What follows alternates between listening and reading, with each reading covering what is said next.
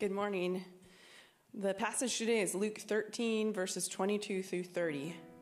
He went through one town and village after another, teaching and making his way to Jerusalem. Lord, someone asked him, Are only a few people going to be saved? He said to them, Make every effort to enter through the narrow door, because I tell you, many will try to enter and won't be able.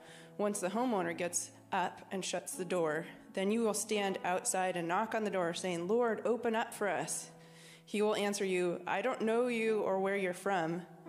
Then you will say, We ate and drank in your presence, and you taught us taught in our streets. But he will say, I tell you, I don't know you or where you're from. Get away from me, all you evildoers. There will be weeping and gnashing of teeth in that place when you see Abraham, Isaac, Jacob, and all the prophets in the kingdom of God, but yourselves thrown out. They will come from east and west, from north and south to share the banquet in the kingdom of God. Note this some who are last will be first, and some who are first will be last.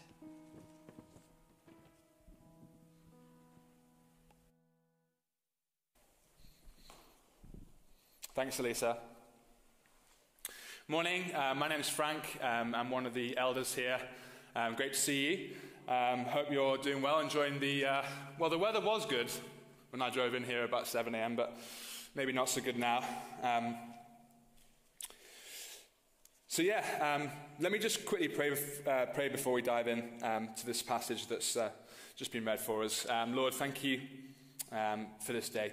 Uh, thank you so much for the joy it is to gather here, the joy it is to unite under, under you, to declare um, our love for you, declare our faith in you. And I just pray, Lord, that you'd soften our hearts and that you would help us um, as we unpack this text together today. Um, help us to have a deeper and a more beautiful um, understanding of you as a result. In your name. Amen.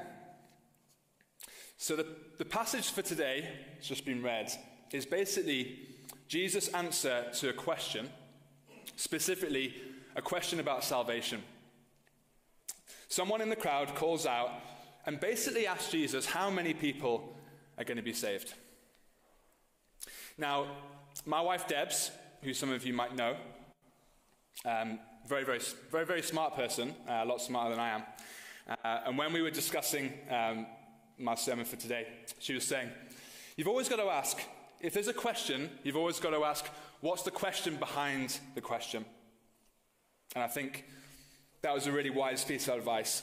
So let's ask ourselves that question why is this person coming with this question to Jesus? What's the question behind the question? In order to answer that, we've got to zoom out a little bit and just quickly remind ourselves of the context of where we are in the book of Luke.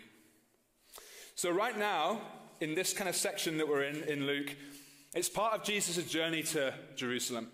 And Jesus doesn't appear to be any, in any kind of hurry. He's kind of meandering his way through the towns and through the villages and taking lots of opportunities to stop and to teach people and to heal people along the way. The text that we've covered over the last six to eight weeks have contained some particularly challenging uh, teaching from Jesus because he said a lot of things about salvation and about judgment. Jesus has also said some things in the last few weeks as we've been, look, as we've been looking through these past few verses that humiliated the religious elite, the Pharisees, the leader of the synagogue. He said a lot of stuff which really kind of put them in their place and kind of knocked them down a few, a few pegs. So, salvation and judgment, Jesus' teaching, humiliating the religious elite, that sets the tone for this question, and it gives us an idea as to why this person comes to Jesus and says, Are only a few going to be saved? See, if the religious leaders aren't in, or they're kind of on shaky ground, then who's going to be in, right? If Jesus is challenging them, then it's a logical question to say, well, maybe it's only going to be a small number of people that are going to be saved. Now let's take a look at Jesus' answer to this question. Jesus' response to this person's question, on first glance, is a little bit cryptic, which is kind of typical of Jesus. He says this Make every effort to enter through the narrow door. See, the person's question was about everybody out there. It was a general question about who's going to be saved here. And Jesus responds by making it personal. He looks at this guy and he says, You make every effort to enter through the narrow door. When it comes to who's going to be saved and who's not going to be saved, the lesson we can learn here is that Jesus won't give us an answer to that question. He's not going to tell you if your brother or your sister or your colleague or your neighbor is going to be saved.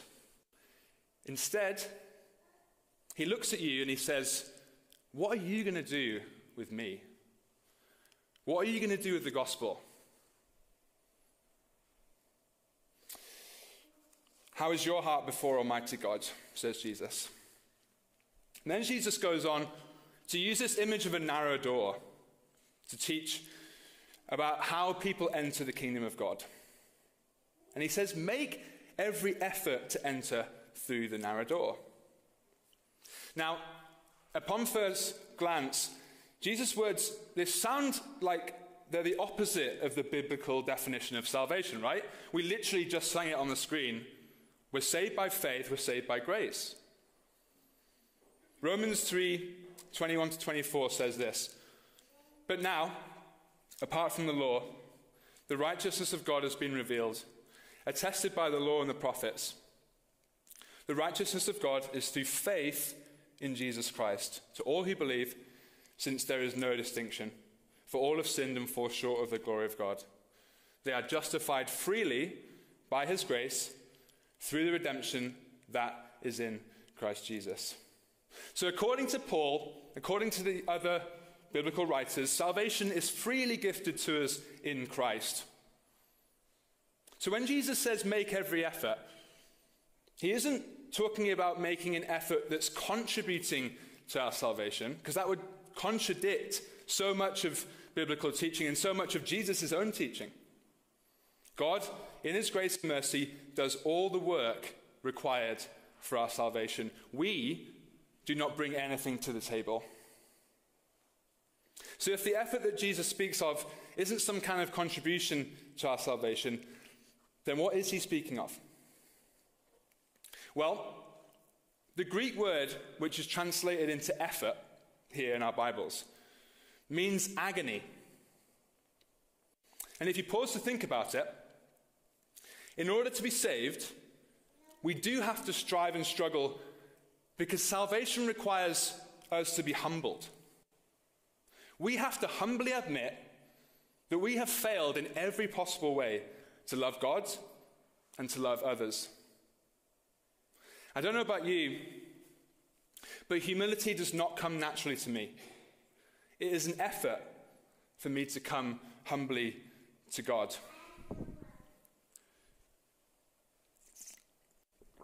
Recently, my wife Debs and I went with Jake and Alexa to an escape room. And it was a really fun night. I really enjoyed it. And we kind of got pretty into it. We were like we were desperate to crack the puzzles and, and get back out of the room. We were like kind of working ourselves up into a bit of a kind of frenzy to try and, to try and get it done, you know? And there was this amazing moment. This was worth every, every last dollar that I paid was worth it for this one thing that happened. It was towards the back end. We didn't have very long left to go. And we cracked this puzzle, and this thing that looked like a, a brick wall just slid up. And it was this little kind of small door into like another room. And I just remember like the, the, the, like the rush of like excitement and, and dopamine that just you know hit me in that moment. It was honestly it was incredible. And I went straight down there, bang, hands and knees, crawled in to this next room. Okay. Now, Jake is quite a lot taller than I am, and he was recovering from a bad back at the time. But Jake got down on all fours and he crawled in as well into this other room. It was worth it for Jake. He, he desperately wanted to find out what was on the other side of this door, so he got down. He went through the pain and he went through. This, this painful crawling, honestly, I think it's a good mental image of what Jesus is talking about here. Because to enter through the narrow door, we have to accept that we need a Savior, which for prideful humanity is agony. Just like an Olympic athlete must undergo agonizing physical training to condition their bodies, spiritually speaking, we must commit ourselves to the agonizing work of cultivating a spirit of humility, which is not the natural inclination of the human heart. Make no mistake, none of our efforts cause us to be saved. We are saved by grace alone, through faith alone.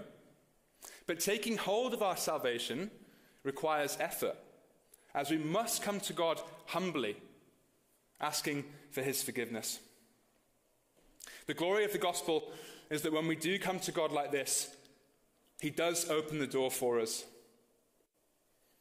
Jesus took our sin upon himself on the cross so that we can be pardoned. And then he rose again so that we can have the hope of eternal life. God does all the work of salvation for us. But according to Jesus, we must make the effort to come to him, broken and humbled, and asking him to save us and open the door for us. So we've considered what Jesus means by make every effort. Now let's go a little bit deeper into what he means by the narrow door. Firstly, where does the door lead? Verse 29 gives us an answer. Jesus says, The door leads into the kingdom of God, the banquet that is heaven. In John 14, heaven is described as a huge mansion, God's house, in which there are many rooms. And later, in Luke 14, the kingdom of God is described as a feast to which God invites many guests. Given then that heaven is such a spacious place, why is the door into it so narrow? Now, there are, there, there are a few different possible interpretations for what Jesus means by narrow here. And here are, here are the two that I think are the most compelling. First, the door is narrow because it only lets one person through it at a time. Now, if you're a sports fan, you will no doubt have been through a turnstile at some point or, or another. On the way into the stadium, you get this big metal kind of grate thing, and you step into it, push, and then you go through, boom, and then into the stadium you go.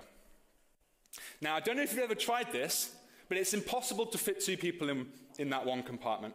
And if you try to step in with someone else, it is not going to end well. If you're not a sports fan and you've never seen a turnstile, hopefully you'll have seen the scanner at an airport, right? Where you take all of your valuables out one by one. You go into the scanner, you do this, and then you wait for the approval so you can keep going. Those two illustrations, I think, make the point that salvation is personal.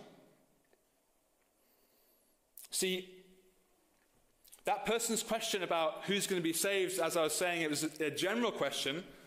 But then Jesus made it a personal thing in his response. See, Jesus will only deal with us on our own, one to one, personally. We have to come to him on our own. We cannot take anything else in with us. We can't take anyone else in with us. Salvation is a very personal and a very intimate thing. Another angle of interpretation that I think is probably closest to what Jesus was intended to mean in his description of the narrowness is that, that he is the only way, that there's only one way to God. In John 14, 6, Jesus makes this earth shattering claim I am the way, the truth, and the life. No one comes to the Father except through me. Jesus makes an exclusive claim to truth. He alone speaks truthfully about how to get to God and how to be saved. Not only that, in John 10, verse 9, Jesus says, I am the gate.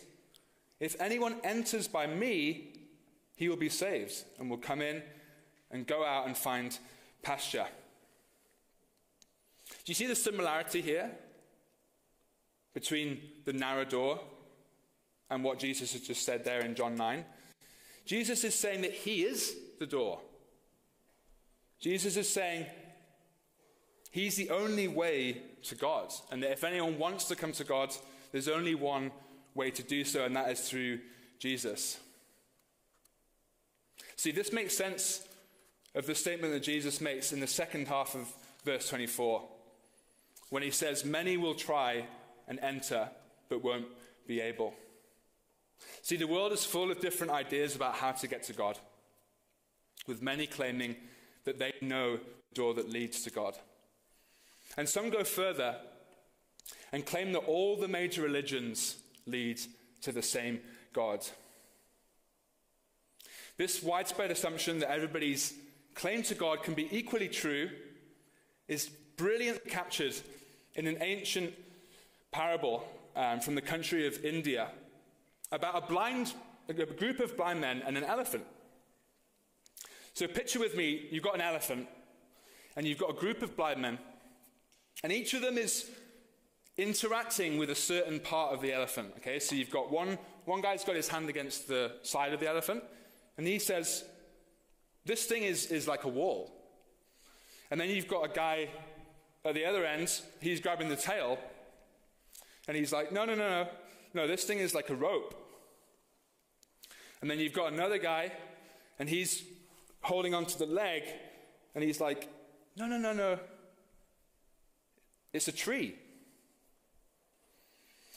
And then they start to argue because of their conflicting descriptions of the elephant. But the moral of the story is supposed to be that everybody comes to truth in a subjective way, in a limited way. And so we need to respect other people's subjective, limited view and accept that collectively we all have the right idea, but just in a slightly different way. Now, this parable, it kind of sums up the postmodern approach to truth claims, doesn't it? To the postmodern mind, there are multiple doors that one can choose from, and God can be reached in a multitude of different ways. Not so, says Jesus. He teaches that the door is narrow. And then he goes further and says that he is the door and the only true way to God. The door is narrow, says Jesus, because only one door is needed. See, the world pours scorn on such narrowness. People are offended by Jesus' exclusive claims to truth. To many, it comes off as arrogant and exclusive, which explains why so many people reject Jesus when they hear him teach about the narrow door. It is a mistake to think that just because the door is narrow, the kingdom of God isn't diverse. And I love this. This, this, this really hit me um, very hard, I think, when I was preparing for this. Uh, verse 29 They will come from the east and the west, and from the north and the south, to share the banquet in the kingdom of God. that is just such a beautiful truth, isn't it? Jesus is saying, look, heaven will be the most ethnically, socially, economically, and politically diverse banquet that has ever been seen. And the radical diversity that we see here, it's made possible precisely because of the narrowness of the door. I don't know about you, but I've been in Christian circles, Christian um, small groups, and so on, where, in like an earthly sense, I have very, very little in common with the rest of the people in the room. And I think to myself, there's probably like no way in like normal life that I would ever um, have anything really to do with these people, like in, in, a, in, in the sense that we'd be like all in the same room, friends, sharing a meal, and so on. But there's something beautiful about the Christian gospel is you can sit in a room like that where there's not, not maybe not necessarily anything uh, that you have earthly in common, but you've all gone through the same door. you've all said to Jesus, I need, I need you to save me. I need you to renew me. I need you to fill me with your Holy Spirit. I need you to do a saving work of grace. And that is what then unites you in that room. And I, I just think that's such a wonderful thing.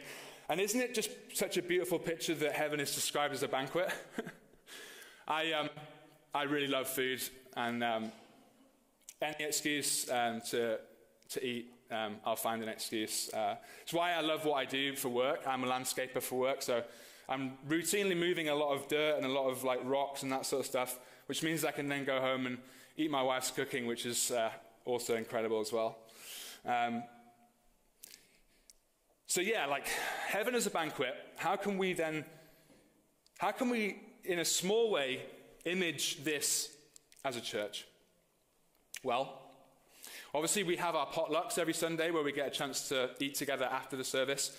Um, and we want to put a really strong focus um, in MCs, missional communities, that's our small groups here as a church, on eating as well, on sharing the table, on sharing food together. And I think it's a, be- a beautiful picture of what the church can be and what the church is going to be when we're perfected and we're made new. We're, we're going to sit round a banqueting table and it's going to be a beautiful, diverse, incredible picture of what the kingdom of God is like. So, we can be a witness by eating food together. Isn't that, isn't that amazing? Breaking bread, praying with one another. And we need to celebrate as much as we possibly can the diversity um, that's in the room, but also the similarity that we have, that, um, the fact that we all went through that same door together. Okay, so we've unpacked the narrowness of the door. Next, Jesus goes on and says that this door will be closed. He says this Make every effort to enter through the narrow door, for many, I tell you, will try and enter and will not be able to. After the master of the house gets up and shuts the door, you will stand outside knocking and say, Lord, open the door to us. But he will reply, I do not know where you are from. See, we can all relate to this illustration, right? It's a quite a simple illustration. Um, if you own a house or you rent a house, you know that like before you go to bed, the wise thing to do is to just double check that you've locked all the doors and all the windows and so on.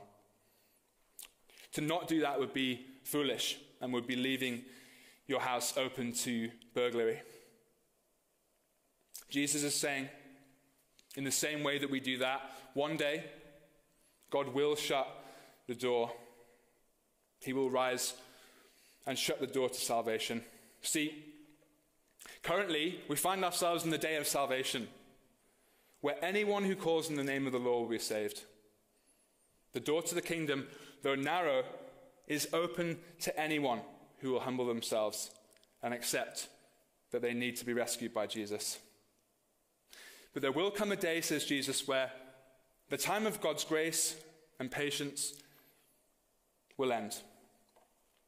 The day of salvation will end, and God will forever close the door to his house. To be clear, Jesus is talking about a time when he will return to earth and usher in the great day of reckoning, where people from every tribe, tongue, and nation will one by one appear before the throne of Almighty God. 2 Corinthians 5:10. The moment when Jesus comes again, as we learn in Luke 12, 35 to 48, is something that the Bible gives no answer to. Jesus says in Luke 12, 39, that his coming will be like a thief in the night, by which he means it'll happen when we aren't expecting it. The meaning of this is clear. If the door is going to shut forever with, with such grave consequences, at a time we least expect it, the wise move is to make every effort to enter through the narrow door while there is still time. This is another loving warning from Jesus. He is saying, Don't hang around. Have some urgency. Make every effort to enter through the narrow door. Not only does Jesus warn the people that there will come a time when the door is closed forever, he then foresees their indignation at being left out. Then you will say, We ate and drank in your presence, and you taught in our streets. Behind this statement is an assumption that being around the activities of God is the same as having a relationship with Him through faith in Christ. Given that Jesus was talking to Jewish people, they likely thought that they were guaranteed a seat in the kingdom of God. They could point to the fact that they belonged to God's special nation. They could tell of a rich history of witnessing incredible acts of power and deliverance from God. And they could trace their lineage back to the heroes of the faith Abraham, Isaac, and Jacob. Not only that, they were fortunate enough to live in the time of Jesus. Out of all the human beings who have ever lived, they had the immense privilege of eating with Jesus and sitting under his teaching.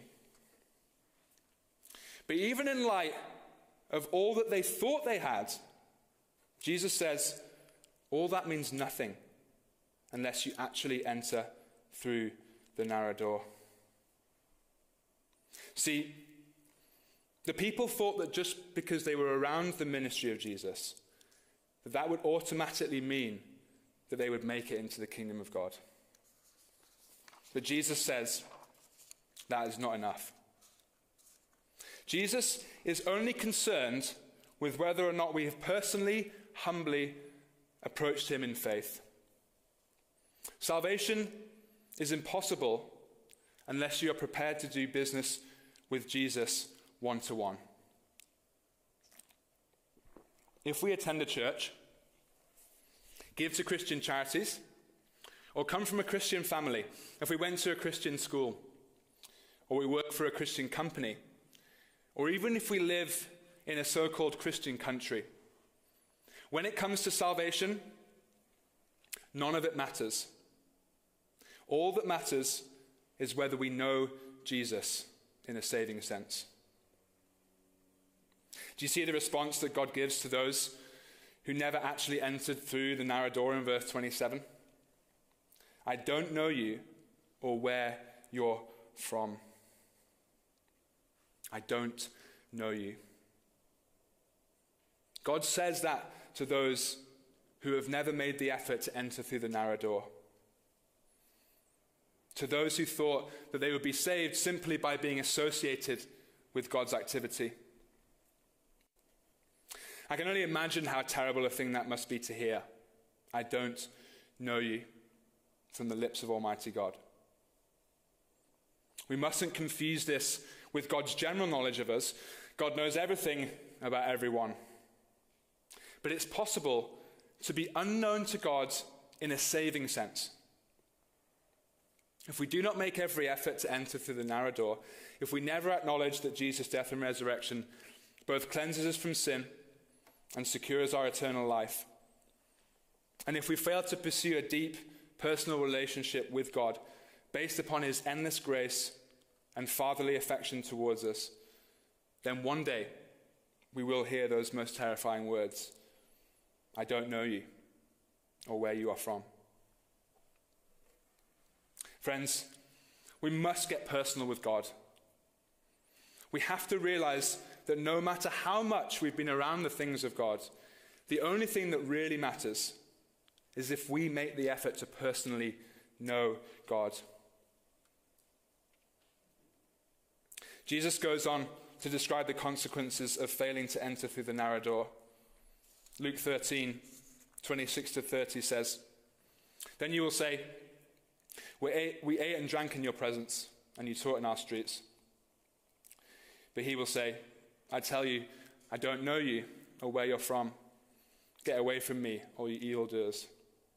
There will be weeping and gnashing of teeth in that place, when you see Abraham, Isaac, and Jacob and all the prophets in the kingdom of God, but you yourselves thrown out. They will come from east and west, from north and south, to share the banquet in the kingdom of God. Note this some who are last will be first, and some who are first will be last. Now, the way that the different texts have fallen to the different preachers uh, means that um, the first sermon that I preached as an elder, I had to talk about hell. And then this passage today also uh, means that I have to talk about hell as well. And obviously, hell is a, a, painful, a painful doctrine, and it's, it's something that I don't want to you know, come too lightly at all. Um, yeah, I've struggled, struggled personally with, with this teaching a lot in the past, and yeah, just wanted to sort of understand that uh, it lands differently with different people depending on the, you know, the lives that people have had. So, uh, but, it, but it does, this passage does require me to touch on it. Um, and here's something that I said in my sermon a few weeks ago that I think is worth say, saying again. Um, and that is that Jesus himself talked about hell more than he talked about heaven. And the vast majority of the teaching in the New Testament comes from the mouth of Jesus which has led some to speculate that God arranged it that way because we wouldn't accept the doctrine of hell from anyone other than Jesus himself. So, what can we learn here? Well, hell produces both sorrow and anger. Jesus says that there'll be weeping and gnashing of teeth for those who find themselves outside the kingdom of God. It appears that there'll be some who are deeply sorrowful over their future, their failure, sorry, to enter through the narrow door. And some who are so angry and indignant that they find themselves outside the kingdom of God, but they gnash their teeth at God, which is a physical sign of explosive rage. This sorrow and anger intensifies as they see Abraham, Isaac, and Jacob and the prophets in the kingdom of God. Why does Jesus mention Abraham, Isaac, and Jacob here? Well, we must remember that Jesus is talking to Jewish people who had a deeply ingrained assumption that they would sit with their forefathers and the heroes of faith in the kingdom of God. And it had never occurred to them that they might be left out.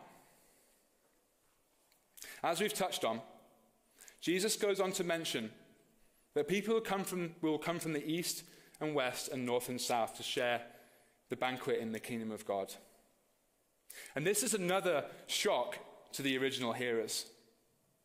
See, they were convinced that because they were Israelites, that they were guaranteed a seat at the banqueting table. First, Jesus says that if they fail to enter through the narrow door, that they will be shut out only to see their heroes let in. And then Jesus goes further and says that the non Jewish people, known as Gentiles, will come from all over the planet to, to take a seat next to the heroes of the Jewish faith Abraham, Isaac, and Jacob. Jesus' words are a foretaste of what we read about in Romans chapter 11, where Paul uses the image of an olive tree, with some branches being cut off and other branches being grafted in to communicate the, di- the dynamic between Israel and the Gentiles. You see, God's primary goal in choosing Israel was that they would be a light to the nations and show the other nations how beautiful it is to know God. The high point of Israel's faithfulness in this call to display God's glory to a watching world is found in 1 Kings 10, where the Queen of Sheba hears about Solomon's devotion to God and about his kingdom. And so she pays a visit to see it all for herself.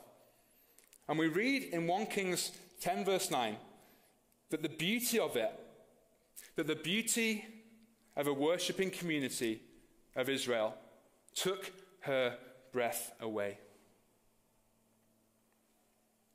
Now, sadly, from this high point, the nation of Israel went downhill. Though there were smaller glimpses of Israel shining brightly to the surrounding nations, they began to fall further and further short of God's command to bless the nations. Then, in the life of Jesus, we see that he fulfills the true calling of Israel. Just like the nation of Israel were called out of slavery in Egypt, Jesus and his parents fled to Egypt when Jesus was still a baby to escape King Herod, who sought to kill Jesus. And then God brought them out of Egypt, which fulfilled God's promise in Hosea 11 that out of Egypt I would call my son. Matthew 2:15 interprets this as proof that Jesus will grow up to be the true Israel. See, in his unwavering obedience to God, Jesus was found faithful where Israel failed. Jesus stood as a light on a hill so that everyone could see the glory of God and be drawn into relationship with him. Jesus came both for Jewish people and for non Jewish people. His promises are for men and women, old people and young people, rich people, poor people, homeless people, housed people. He offers salvation to every ethnic group from every background. To put it another way, when it comes to salvation, though the door is narrow, no one is left out. However, the people that Jesus speaks to, who see the nations brought in from the four corners of the globe, in Luke 13 28, do not see that as a glorious thing. Quite the opposite. They see the Gentiles sitting next to Abraham and Isaac and Jacob, and they either weep or they gnash their teeth. See, many Israelites were appalled by Jesus' inclusion of the Gentiles. It was the chief reason that many of them turned away.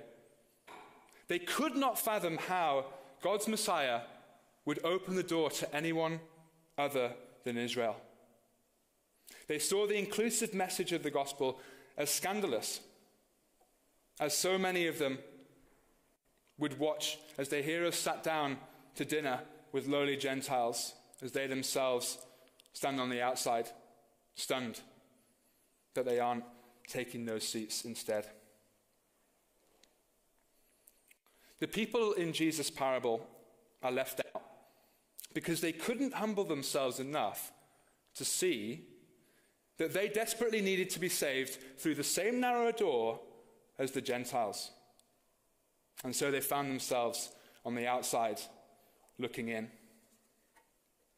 This astonishing idea that many Gentiles will be welcomed into the kingdom, whilst many Israelites will find themselves thrust out, is neatly summarized in Jesus' infamous words in verse 30.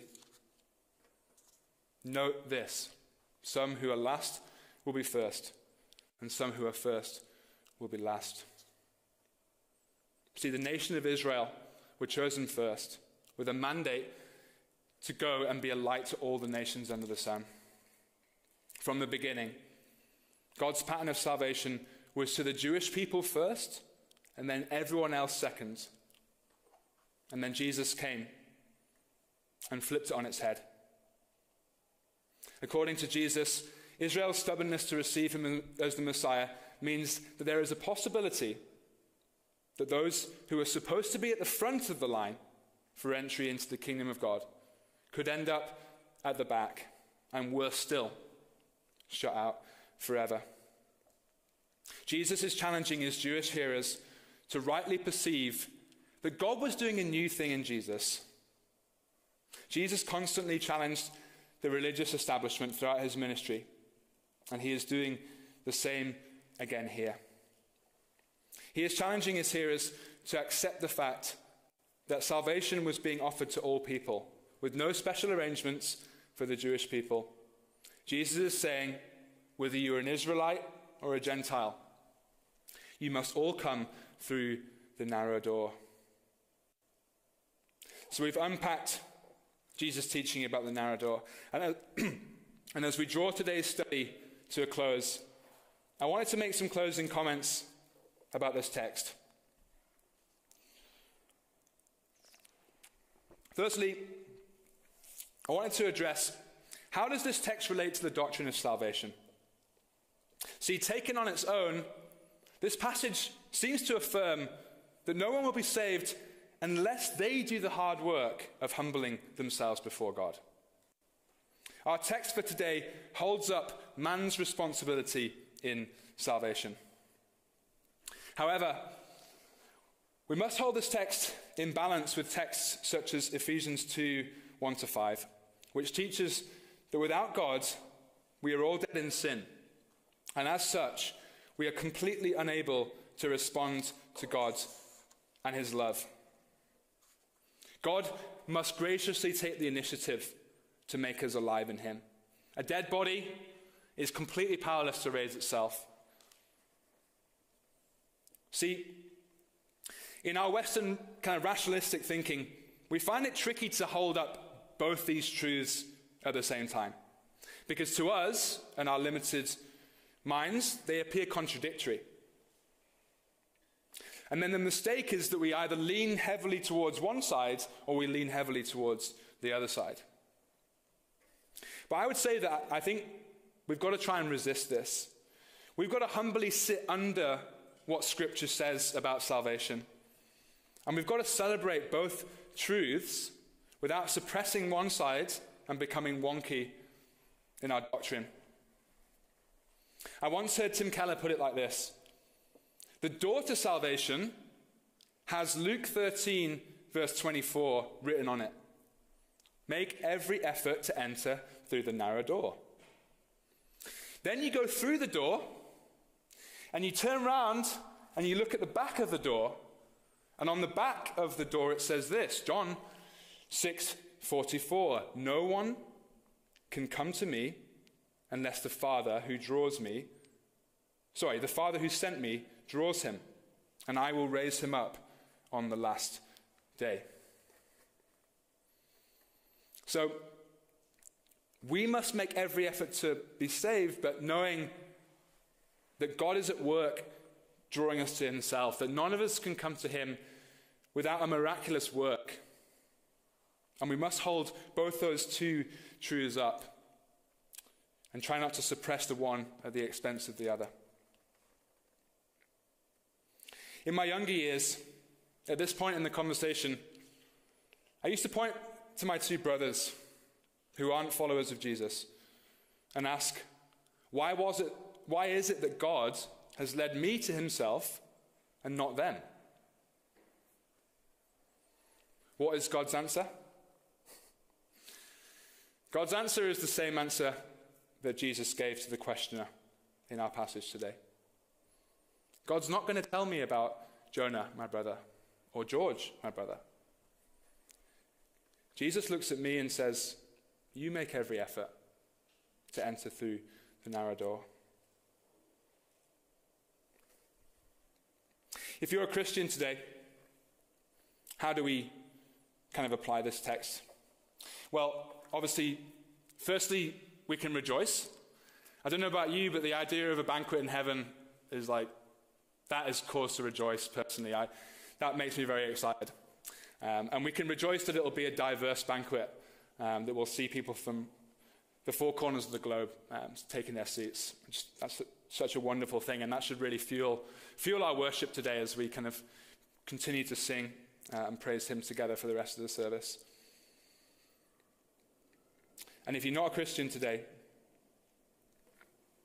maybe this is an opportunity for you to think carefully about what Jesus is saying, about what it looks like to come to Him.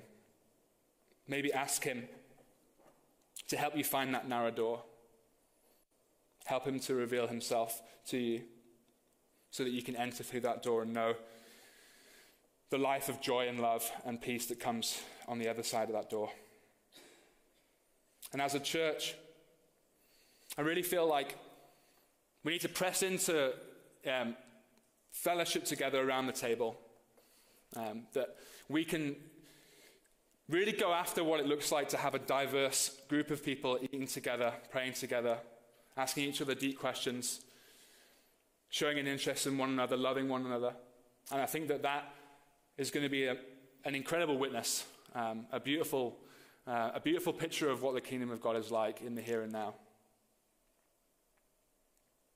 Because we want to be a blessing to the city of Seattle and beyond, right? We say that at the end of every service as our benediction. We want to bless Seattle and we want to bless the ends of the earth. And I think one way we can start to, well, continue, sorry, to do that uh, is by really investing in um, eating with one another and uh, inviting uh, a diverse, diverse group of people um, to that uh, to that table. So let's um, yeah let's let's keep doing that together. Um, keep pursuing those opportunities to be a light to the nations and a light to Seattle. Okay, so we're gonna um, we're gonna share communion now.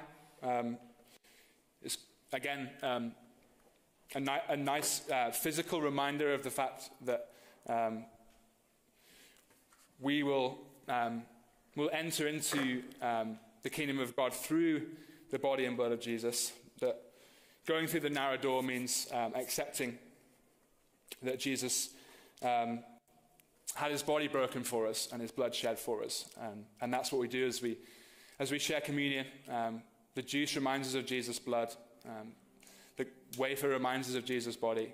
Um, and as you take it today, in light of what we've um, been talking about, why not just give thanks in your heart that God, God has opened up that narrow door of faith to you?